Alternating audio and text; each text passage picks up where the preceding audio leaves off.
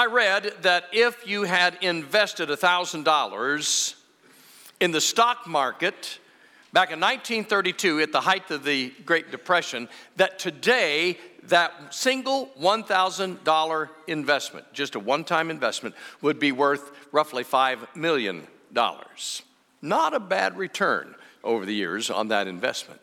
Some investments, though, don't always turn out so good. Ted Turner's Time Warner company merged with A O L in nineteen ninety-nine, and the stock plummeted, and Ted Turner lost seven billion dollars. Actor Burt Reynolds one time invested in a restaurant chain called Po' Folks. We used to have one here in town. It went out of business, the chain did, and he lost fifteen million dollars on that restaurant chain loss. Prophetic name, wasn't it? Po' Folks. When the stock market crashed in nineteen twenty-nine, some people, despairing even of life itself, took their lives rather than face the future with their losses. Maybe that's part of the reason why Jesus reminded us in the Sermon on the Mount in Matthew six, do not worry, saying, what shall we eat, or what shall we drink, or what shall we wear? For the pagans run after all these things, and your heavenly Father knows that you need them. But seek first his kingdom and his righteousness, and all these things will be given to you as well.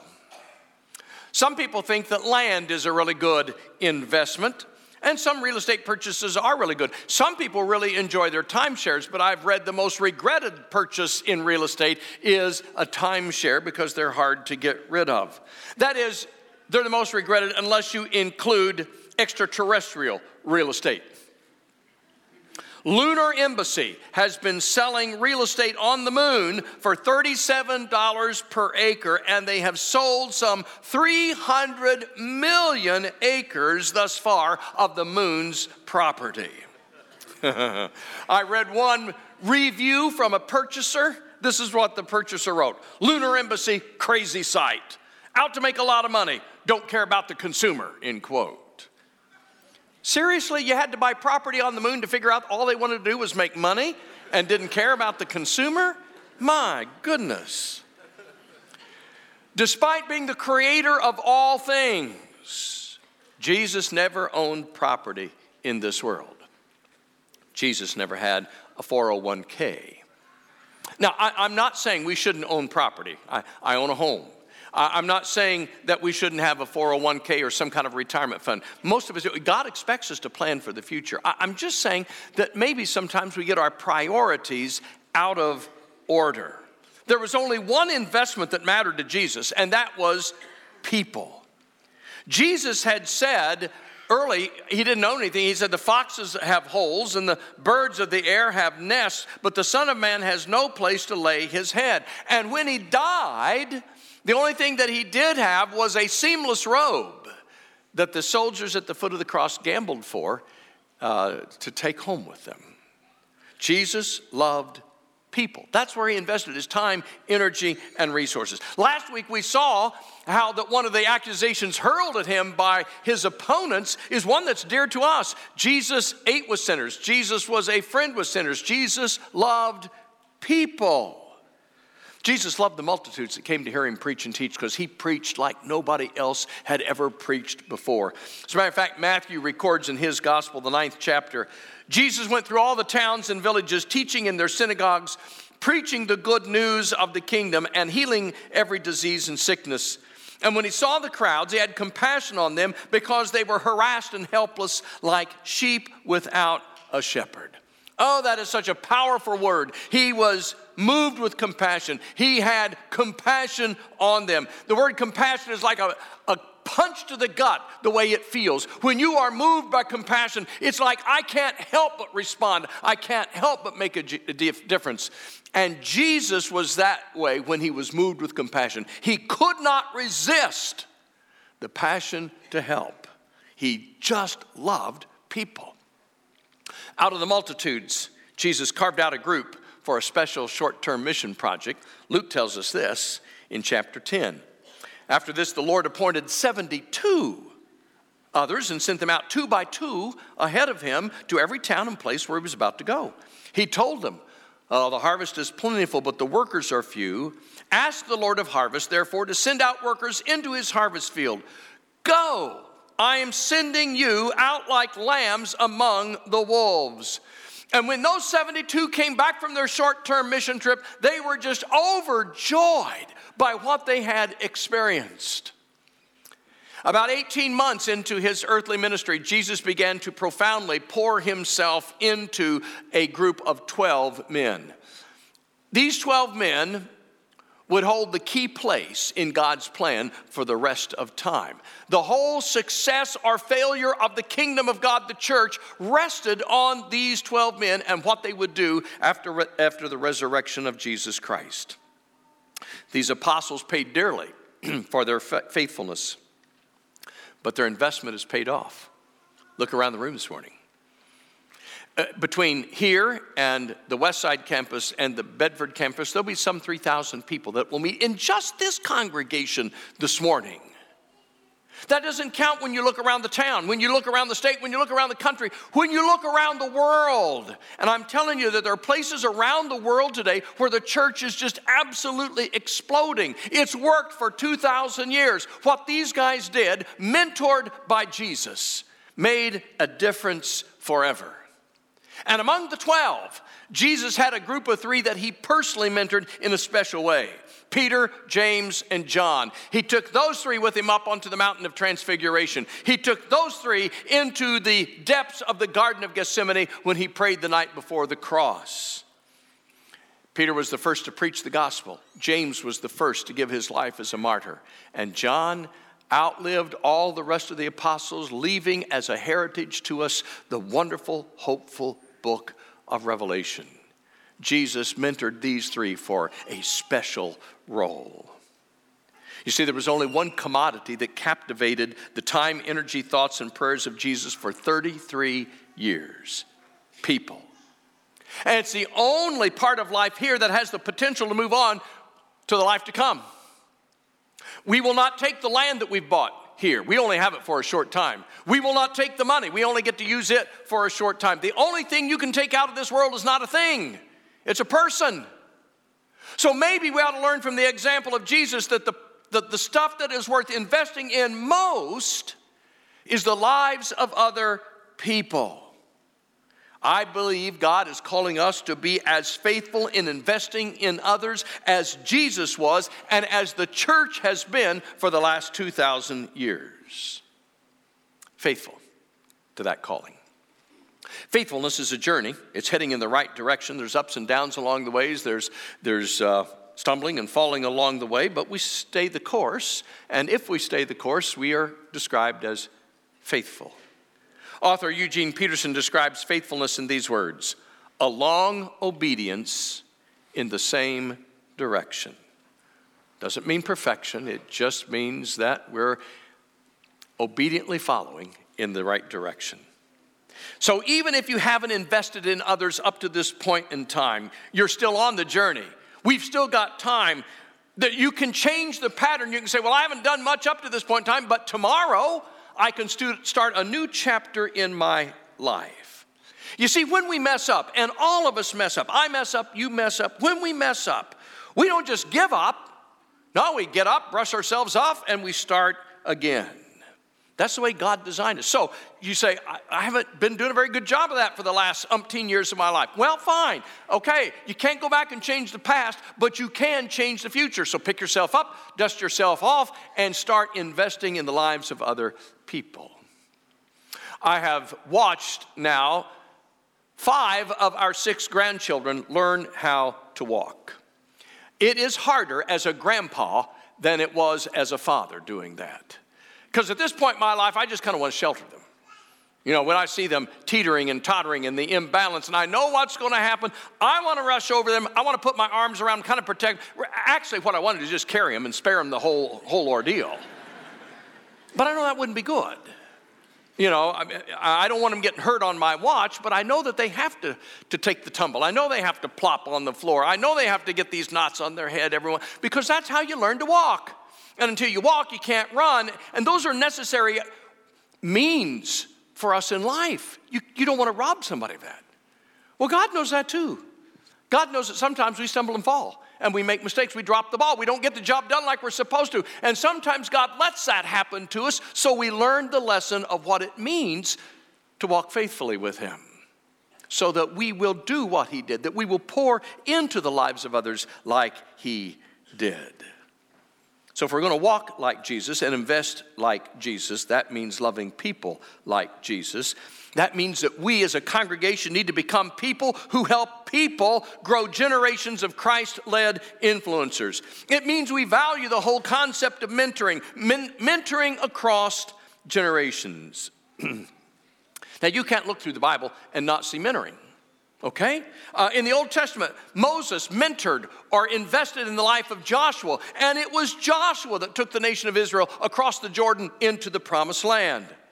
The high priest Eli poured his life into a little boy by the name of Samuel, and Samuel grew up to be the greatest judge in that three hundred year period of Israelite history that was ruled by the judges.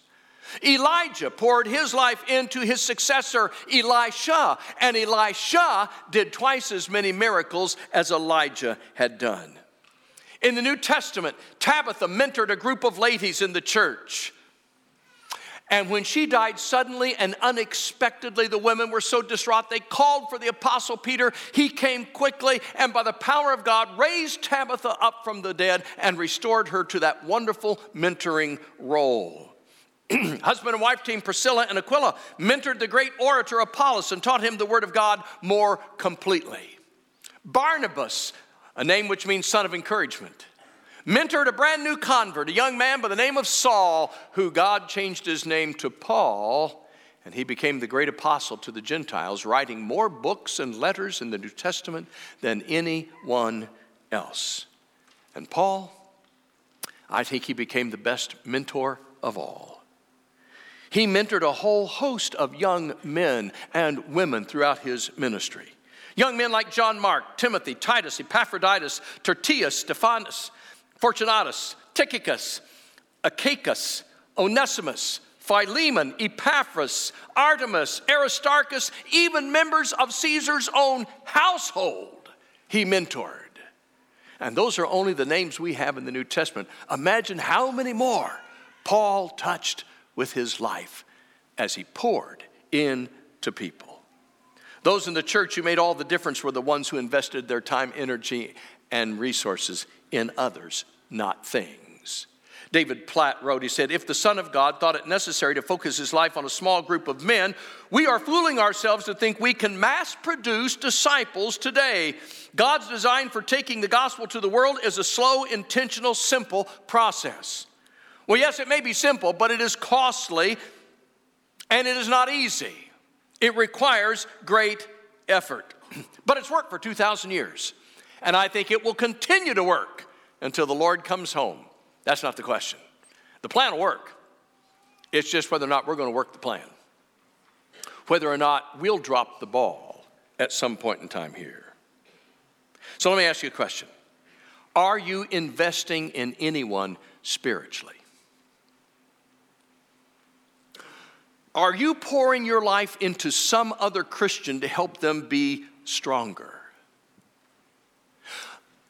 Are you helping a seeker who's looking for the truth to find the truth in Jesus Christ? What are you doing to invest in others? Proverbs twenty-seven seventeen says, as iron sharpens iron, so one man sharpens another. I'm telling you, a dull knife is absolutely worthless. And through the years, I've looked for good sharpening tools for kitchen knives and my pocket knives. I've tried whetstones, and I've tried ceramic rods, and I've tried this, and I've tried that. I got a, a gift one year for Christmas in, in the stocking, uh, and it's called Speedy Sharp. Best thing I've ever found for sharpening knives. I don't know what kind of hard metal it is on the end of this, about three quarters of an inch, but you rub that across the blade of a knife and it is amazing how it will begin to take the rough spots out and take the dull places off and hone that back into a sharp tool and instrument. Every time I pull this out of the kitchen drawer to sharpen a kitchen knife, I am reminded, as iron sharpens iron, so one person sharpens another. You see, when you invest in somebody else's life, you become a team together. uh, we, we, we are no longer a solo act. We are working in, in harmony and combination. Sometimes you will talk about a team that plays together and they haven't peaked yet. What that means is that they haven't risen to their full potential to play like they ought to be able to play as a team. Well, sometimes we Christians haven't peaked yet when it comes to sharpening the lives of other people. Now, I like a team for a lot of reasons. A team sticks together even when things don't always go as planned. They just keep sharpening one another and pouring in to one another. I'm, you know, I'm sitting watching a football game and, and somebody does a dumb penalty. You know, and, and you see the instant replay, it's obviously a penalty, you know, and, and, I, and I say, could why did you do that? That penalty could cost the game. But they get up off the ground and the other guys on the team, they're not chewing on him. They're slapping him against the helmet, patting him on the back as if to say, it's all right, shake it off. We'll, we'll get, we've all, we've all been penalized at some point in time. We've all goofed up. Let's just get this thing going. Or you'll see a kicker come out and it's a real short field goal attempt, you know, and they kick it and they shank it off to the right or to the left. And, and I think, how could you miss a shot like that? Doesn't anybody else talk to the T V when you're watching a game? Am I the only one doing this? You know, and, and, and yet they'll get up, they'll come up, they'll pat the guy on the helmet or on his shoulder pads, and they'll say, it's, it's as if they're saying, all right, don't worry, you know, we'll, we'll get that back. We'll, we'll score those points. Last week you kicked the field winning, the game-winning field goal. You'll get it again. You see, when you work together as a team, you pull together. You don't pile on. You pull one another off the stack. We all get penalized in life. We miss obvious opportunities that can make big difference. We all fumble the ball or we dribble it out of bounds at some point in time. But team comes along, and instead of making us feel worse, they make us feel better. You need the team, and the team needs you. Sometimes you're the encourager. Sometimes you are the encouraged. You see, regarding this proverb, there is another responsibility that we share, and it is true that while we need to be sharpening somebody else, we also need to be sharpened ourselves. Who is sharpening you? Who's helping you grow? Who is mentoring you across generational lines? I got to tell you, I've got a lot to learn from our younger generation. I got a lot to learn, period. But I got a lot to learn from our younger generations, and I love working with our younger people because I'm always learning something new and important. You see, if all I do is try to pour myself into somebody else's life, my, my blade is going to get dull, and a, and a dull blade is worthless. I need somebody to sharpen me. You need somebody to sharpen you. Because you see, when, when we are sharpened, it knocks the, the harsh edges off. It softens who we are. I have never learned how to sharpen a, life, a knife like my grandfather. Um, anytime my pocket knife got dull, I would give it to Grandpa, and he'd take his old whetstone out of the cabinet, and I'd watch him. It was an art form, and that stone was, oh, it was smooth as glass, and the edges were were, were rounded off, and, and in the middle was a dip where years and years and years of sharpening a knife had rubbed across that stone. My whetstones at home, they're still pretty square and rectangular with sharp edges, not Grandpa's. I wish I had his stone, just as a reminder that over the passing of years, God softens our rough edges as we sharpen other people's lives. God helps knock off the rough corners, smooths out our temperaments, and teaches us to endure through the tough times. Maybe, maybe that's why our Lord is called the Rock of Ages, the whetstone of ages. Because he's sharpening me, he's sharpening you, and softening the edges all at the same time. So how do we start investing in other people's lives? Well, let me leave you with just a handful of thoughts real quickly. Number one, be intentional. If you expect this to happen accidentally, it won't. You must intentionally decide, I'm going to start investing in someone else. Number two, be authentic. Now, I'm going to say something I want you to listen to very carefully. If you cannot be real, if you cannot be authentic, if you cannot be genuine in helping someone else, then don't help someone else, because it won't count. If somebody thinks that you're being disingenuous, that you're just doing this to check off a box on your entrance exam to heaven, it isn't going to work, people. I'm here to tell you, they will know. They will know that you're being hypocritical, not genuine, and it'll do more harm than it will good. You won't sharpen anything. You'll just dull them to the gospel even more. And you say, well, I can't be genuine, so I guess I'm off the hook. No, you're missing the point. If you're not genuine, you got a much bigger problem than the one we've been talking about this morning. That's a whole nother spiritual issue there. Just step up to the plate, be genuine, be real with other people, and pour yourself into their lives. Nancy Holton, a forty-two-year-old resident of Switzerland, applied for a passport but was rejected. And, and the reason she was rejected is that her neighbors think she's obnoxious. I'm serious. Part of the process in Switzerland for gaining a passport is the evaluation of your neighbors and the people who know you best. So if the, if the neighbors and friends think you're not good enough, they won't let you out of the country because they don't want somebody coming from Switzerland that gives a bad name to the country. So you're stuck without a passport. I like that. I think that's pretty good. I think maybe the church ought to adopt the same kind of a policy. You don't act like Jesus Christ, you're stuck inside these walls. You're not getting out of here. You see, it's, it's all about authenticity. You want somebody out there who genuinely reflects the love of Jesus Christ when they're serving Christ. Be authentic.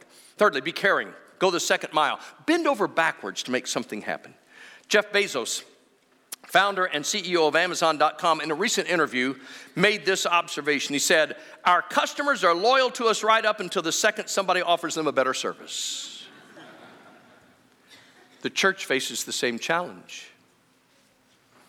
People will be loyal until, well, they see in you something less than Jesus Christ, or they think they see in somebody else something better than what they see in us. Lastly, be like Jesus. Now, that sounds so, so simplistic, but really that's the bottom line. Now, if you want to know how to live, how to act, how to invest in people, then just, just be like Jesus. Here's the problem. Sometimes the world does not see a big enough difference in us to note that we're not quite like them. You know, I, I don't want us to be different in a weird sense. I want us to be different in a winsome sense. This, this uh, past week, on March the first, Nebraska celebrated their sesquicentennial of their statehood. And one of the Nebraska lawmakers recently recommended that they change the state flag, redesign it, because for ten days straight, nobody noticed that the flag of Nebraska was flying upside down at the state capitol while the legislators were in session. Now, here's a picture of the Nebraska state flag. I, I can sort of see if it was flying upside down, you weren't paying close attention, with it being a circle and much the same color, you might not notice. But there's something about being noticed for a good thing. The world is flying upside down. We are trying to right the ship. We're trying to turn the flag right side up. But if if we're so much like the world that you can't tell whether we're right side up or we're upside down, how's that going to impact anybody? You see, when the world looks at us, the, the, the thing they want to see more than anything is Jesus. They want to see him reflected in our lives. And when they see Jesus, they will allow us to pour into their lives. And that will be the best investment you'll ever make.